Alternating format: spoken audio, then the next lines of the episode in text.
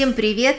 Со мной сегодня опять моя дорогая, любимая Маша, с которой подкасты пишутся легко, свободно, со смехом, потому что, конечно, когда с тобой рядом твой родной, любимый человек, которого ты, правда, ни разу не видел в жизни, то все как-то очень хорошо всегда получается. Маша, привет. Ну ты же моя дорогая. Ну привет.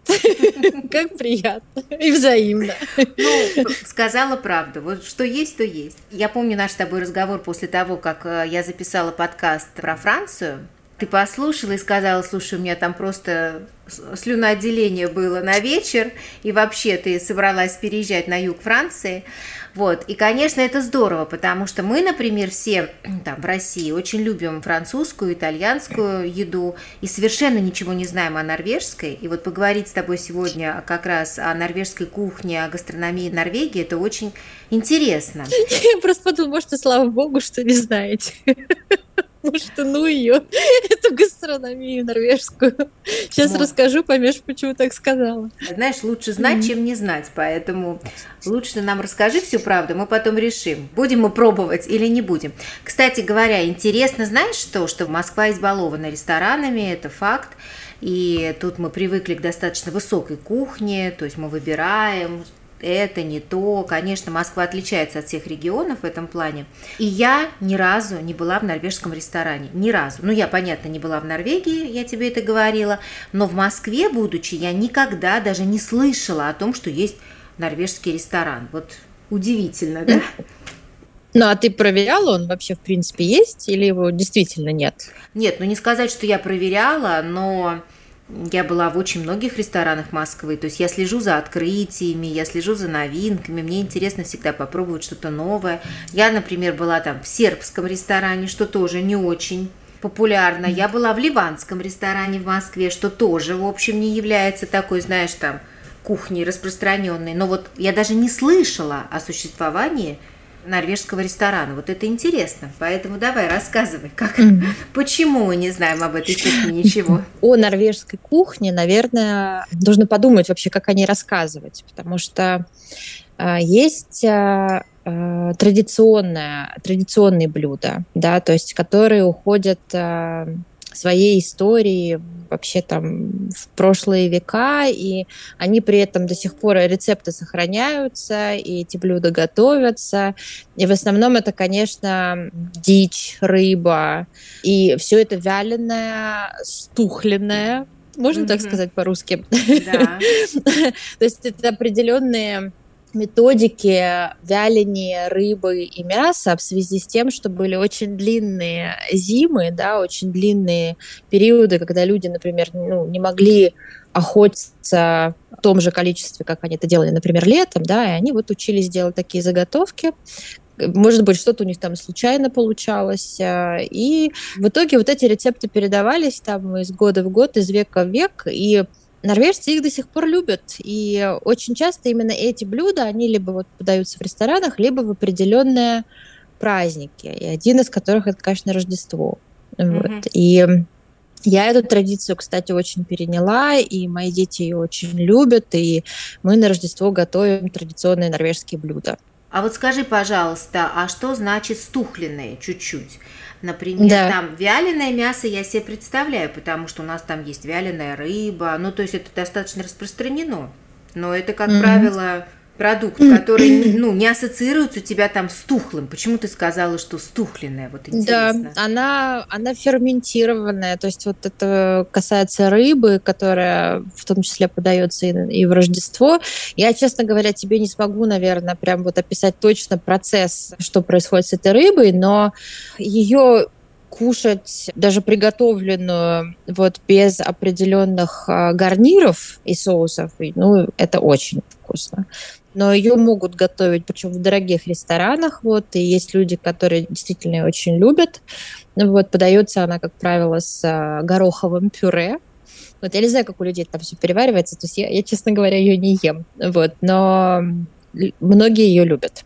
А вообще это, да, это оленина, это лососина, может быть, кабан. И дикое мясо подается обязательно с э, брусничным вареньем, темно-коричневого цвета соусом, который, я думаю, там готовится с, однозначно на луковом отваре.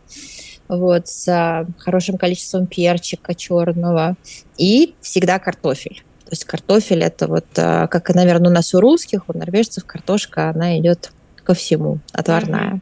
Это больше такая еда, наверное, действительно ресторанная, когда кто-то хочет вот прикоснуться к местной культуре и э, попробовать что-то такое необычное. Но еда это тяжелая для переваривания. Да, баранина, конечно, ну как же я про баранину забыла. Баранина очень здесь популярна. Питались они так, это довольно-таки скромно, то, что поймали.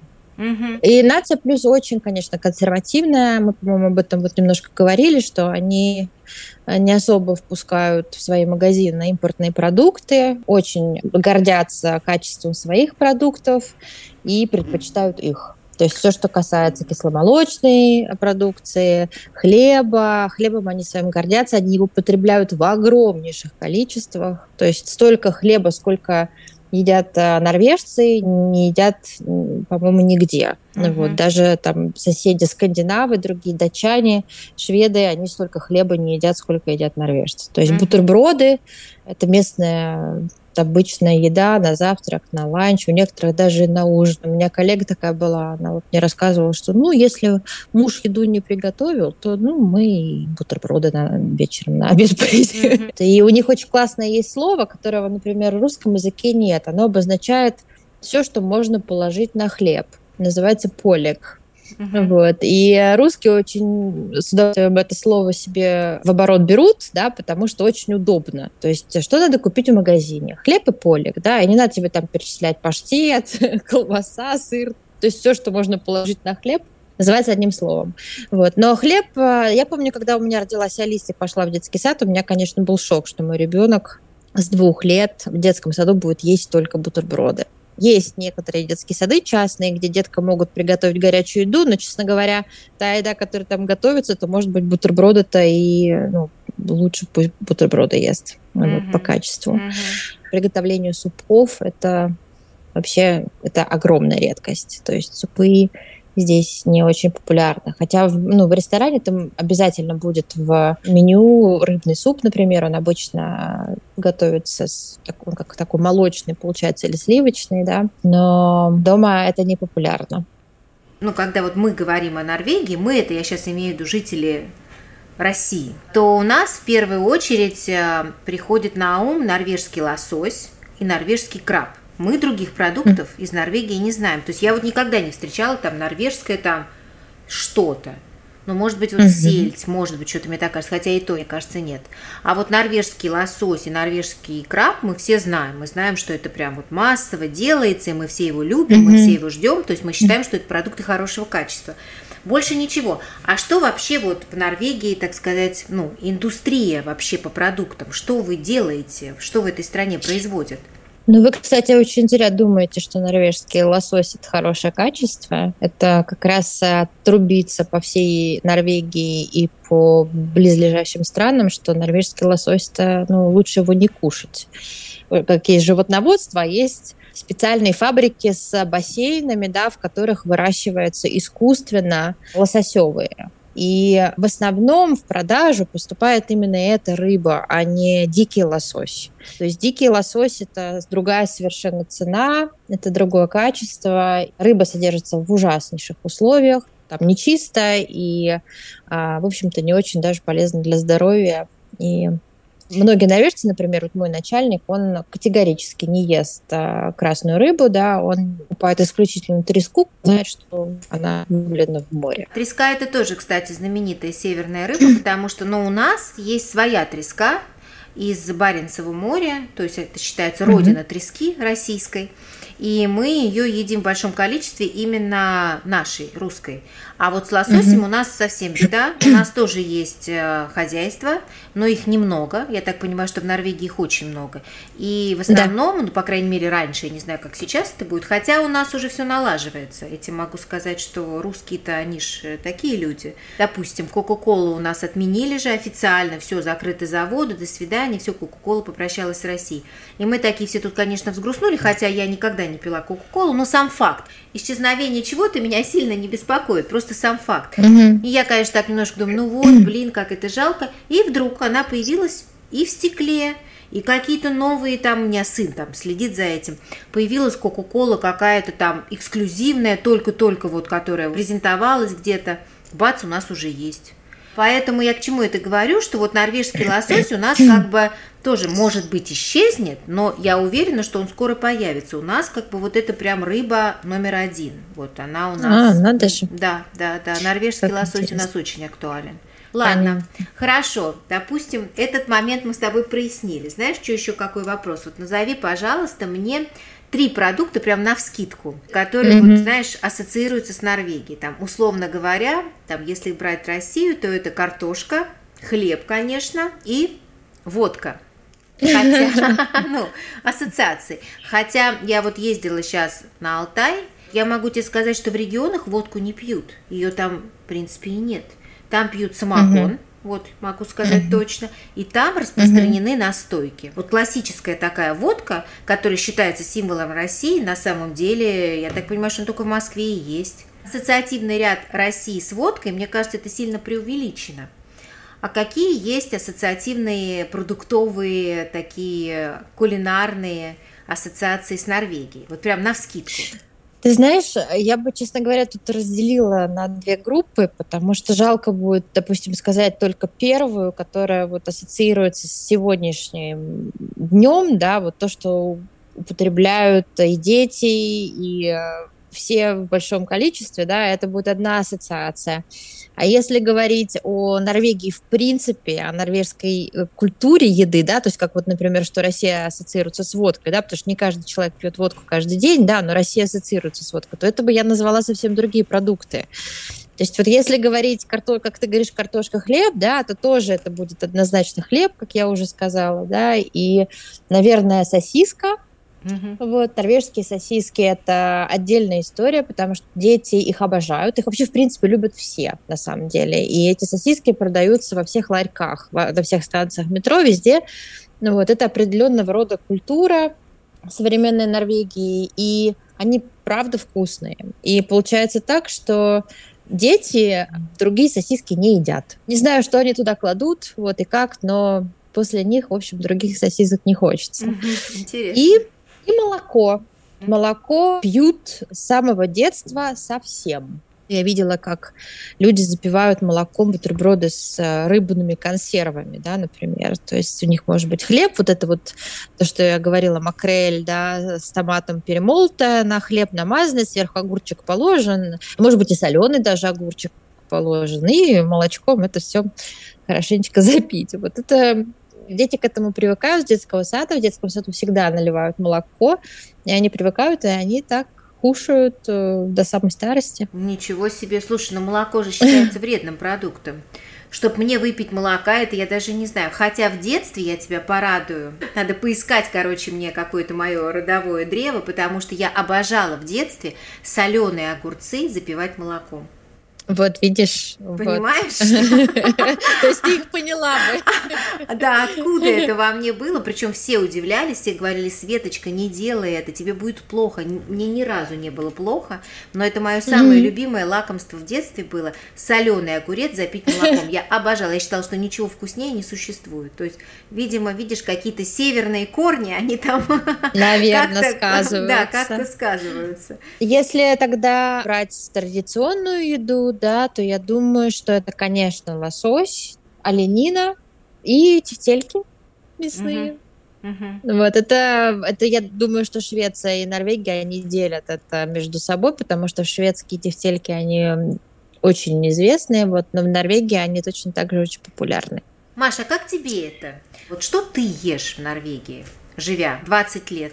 Я питаюсь довольно-таки, наверное, обычно. То есть у меня нету однозначно норвежских блюд или однозначно русских блюд да, на столе, но что-то я однозначно, наверное, взяла того, что готовила моя мама, вот, и мы тоже, мы кушаем супы, я очень люблю готовить борщ, вот, но мы кушаем рыбу обязательно раз в неделю или два раза в неделю, я очень люблю морепродукты, морепродукты здесь, конечно, вкуснейшие, и это всегда доступно, и они всегда продаются в том числе в незамороженном виде. Это и мидии, и крабы, и разная очень рыба, креветки в большом количестве, лангусты, и можно заказать, э, как же они называются, устрицы, вот. Mm-hmm. Но устрицы, как правило, они не лежат, то есть это нужно заказывать. Нужно приходить в магазин, сказать, мне нужны устрицы вот к тому-то дню, да, потому что все-таки мы их кушаем сырыми,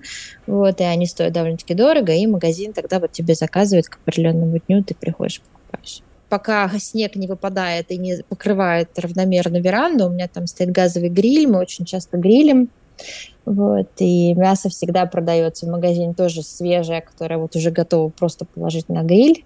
Угу. Вот. Кушаем, кушаем, кушаем, как все. А скажи, пожалуйста, а есть ли рестораны не норвежской кухни? То есть какая кухня, кроме норвежской, еще очень популярна у вас? О, да, их очень много, и это во многом, конечно, связано с миграцией, которая здесь а, тоже началась а, где-то, наверное, может быть, в 50-х, 60-х годах прошлого века, да, и здесь были волны разных национальностей, заезжающих в Норвегию. Здесь очень много азиатских ресторанов, которые очень любят, и фьюжн азиатских, где можно купить суши. Норвежцы очень любят суши, то есть mm-hmm. суши здесь прижились просто невозможно как. Их, в общем-то, очень неплохо готовят, и э, довольно-таки это безопасно, то есть э, очень следят местные власти за тем, чтобы рестораны были чистыми и э, люди не травились. Вот, то есть, в принципе, что меня поразило, наверное, в Норвегии с самого начала, то что куда бы ты ни пошел, в принципе, ты получишь довольно-таки хорошее качество. И э, это может быть вообще, в принципе, небольшая какая-то забегаловочка, да, но тебя там, в общем-то, вкусно накормят. Очень много в Норвегии э, иммигранток из Таиланда, например. И это связано с нашими норвежскими мужчинами, которые мы с тобой определили, что многие лишились детородного органа.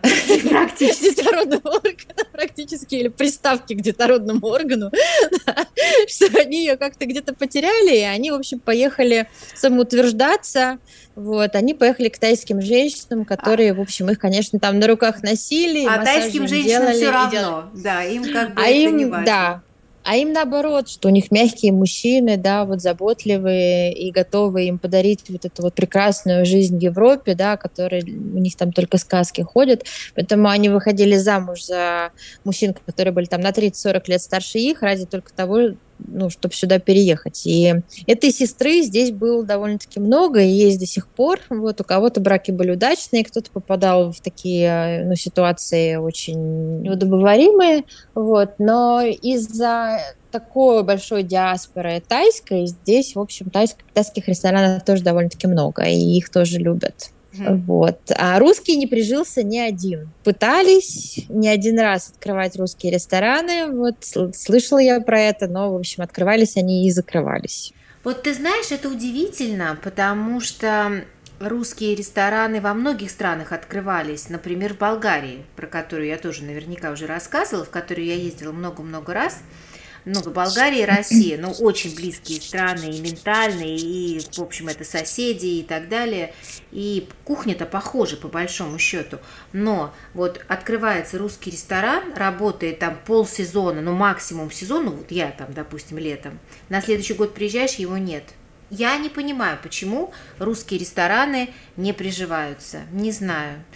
Мне кажется, что русская кухня ну, достаточно традиционная и такая, знаешь, всеядная, Уж казалось бы, ну что там, борщ, пюре, там, я не знаю, картошка жареная с грибами, ну как? Ну... Свет, Света, не скажи. У нас, у нас есть магазины, да, где можно купить а, восточноевропейские продукты, в том числе э, российские, но которые не российские, но их производят это в Латвии или в Литве, да, и вот их привозят.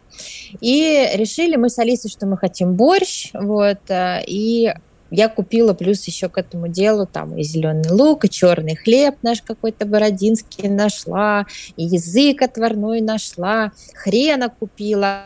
Мы пригласили э, ее молодого человека, которому 17 лет, вот, и предложили ему попробовать. Вот. И Алиса моя взяла хлеб, намазала его хреном как следует, положила на него язык, сверху зеленый лук, и вот так откусила смачно и говорит Леону, ну вот теперь ты кусай. И он так прям от всей души откусил и сидит и такой... Я говорю, Леон, пожалуйста, говори со мной, потому что человек просто мальчик замер, да. Он говорит, это было вообще что-то. Это было, ну, много очень вкусов, это было остро, это сбило мое дыхание. Но я водки-то ему налить не могла, 17 лет, да, чтобы погасить это все. Вот, но вот впечатление у него было такое. Он попробовал тот день вот такие закуски. Он попробовал борщ, я сварила, а он попробовал пельмени и вареники. И вот из всего этого больше всего он оценил борщ. Это было очень интересно. Но Лео вот. к вам еще после этого приходил? Да, я сказала, что он принят, принят в семью. Самое главное, что мальчик, знаешь, не пропал после, после хрена с зеленым луком, мальчик остался в семье. Все, наш, надо брать. Наш, наш, это точно. Ну а вообще, если так серьезно, да, то вот э, очень тоже популярны итальянские рестораны, очень популярна пицца, очень популярна паста, это тоже очень любят. И традиционная пятничное блюдо на ужин – это такосы буритосы. А, Мексиканская. Да, мексиканская. Угу. Да. Понятно. Вот я как раз хотела спросить тебя о традиционных каких-то блюдах. Понятно, праздник там, условно говоря, это как индейка у европейцев, там, оливье у нас на Новый год, это понятно, это даже не интересно. А какие-то другие традиционные вещи, которые вот не так сильно известны, но они обязательно вот существуют на столе, выходной, на день рождения, на какие-то там национальные праздники. Вот это что? Например, это а, пирожное Павлова. Да ты что?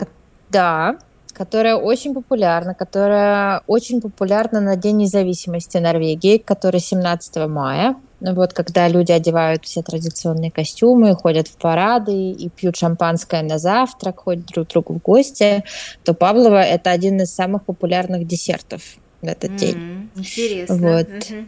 Карамельный пудинг, который готовится чаще, наверное, может быть, на Рождество, но, в принципе, любим очень многими. Вот они также готовят индейку, в общем-то, с удовольствием. А многие семьи могут ее даже готовить и на Рождество в том числе. Но на Рождество традиционное блюдо – это ребра. То есть это запеченная с корочкой, с хрустящей, кусок свиньи, да, с ребрышками. Вот это, это очень вкусно. Это, кстати, то, что мы готовим тоже на Рождество. Это интересная капуста, которая называется кислая капуста, но она не в том виде, в котором она у нас, а немножко в другом, и она отваривается тоже. Она причем продается в таких коробочках, в пакетиках, и она в этих пакетиках прям варится и вываливается из этих пакетиков на стол.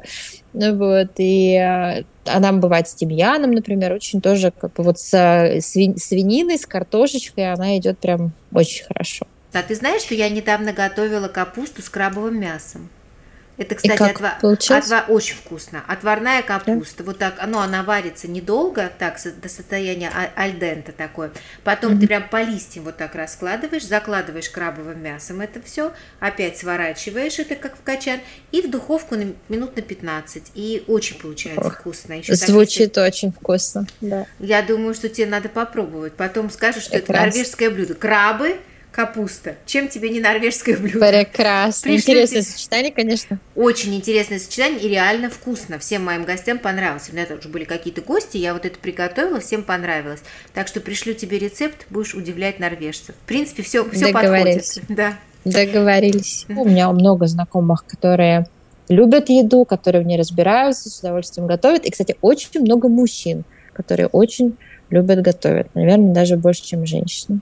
Это вообще европейская черта, что мужчины готовят больше, чем женщины. Это наша Света из Франции рассказывает, что в основном готовят мужчины. То есть я так понимаю, что угу. в Европе это в принципе принято, что мужчина на кухне это как бы нормальное явление, не такое, как у нас в России. Мой муж, э, например, очень хорошо варит компоты. Вот прям это его хобби из того всего, что растет у меня в доме, там малина, ежевика, яблоки, там все, он как-то это комбинирует и делает, правда, очень вкусные компоты, и мы всех удивляем. То есть, когда к нам приходят гости, мы говорим, что mm-hmm. этот компот сварил Владик, и все, вау, Владик варит компоты. Mm-hmm. То есть, это, конечно, нонсенс. Мужчина на кухне в России – это нонсенс, это правда. Маш, спасибо за увлекательный рассказ, очень интересно. А, так, значит, мы для себя делаем вывод, что норвежский лосось это, в общем, не супер. Лучше треску покупать, норвежскую, либо нашу мурманскую. Это я уже поняла. Поняла, что в целом в Норвегии жить можно. Еда там нормальная, то есть сосиски вкусные, значит, проживешь. Так что спасибо тебе большое. Увлекательно, интересно. Конечно, отличается от Франции очень сильно. Да. Это точно. Ну, тем, тем и интересны наши встречи и наши рассказы о странах, где мы живем, потому что они отличаются. Если было все одинаково, было бы неинтересно. А так, да, Францию, Фра- Францию не перебить, я туда все еще собираюсь. Расскажешь. И из-за еды в том числе, да. Да, вот, Маш, рада тебя видеть, как всегда. Отдыхай, дорогая. Все, хорошего тебе Спасибо. вечера. Я тебя Светочка. очень люблю, целую, очень была рада тебя слышать, видеть. И надеюсь, что в ближайшее время снова увидимся. Втроем, вдвоем, как получится. Главное, чтобы мы встречались. Договорились. Да. Да, все, обязательно. Все, все обнимаю. Вечера. Пока. Все, пока, пока.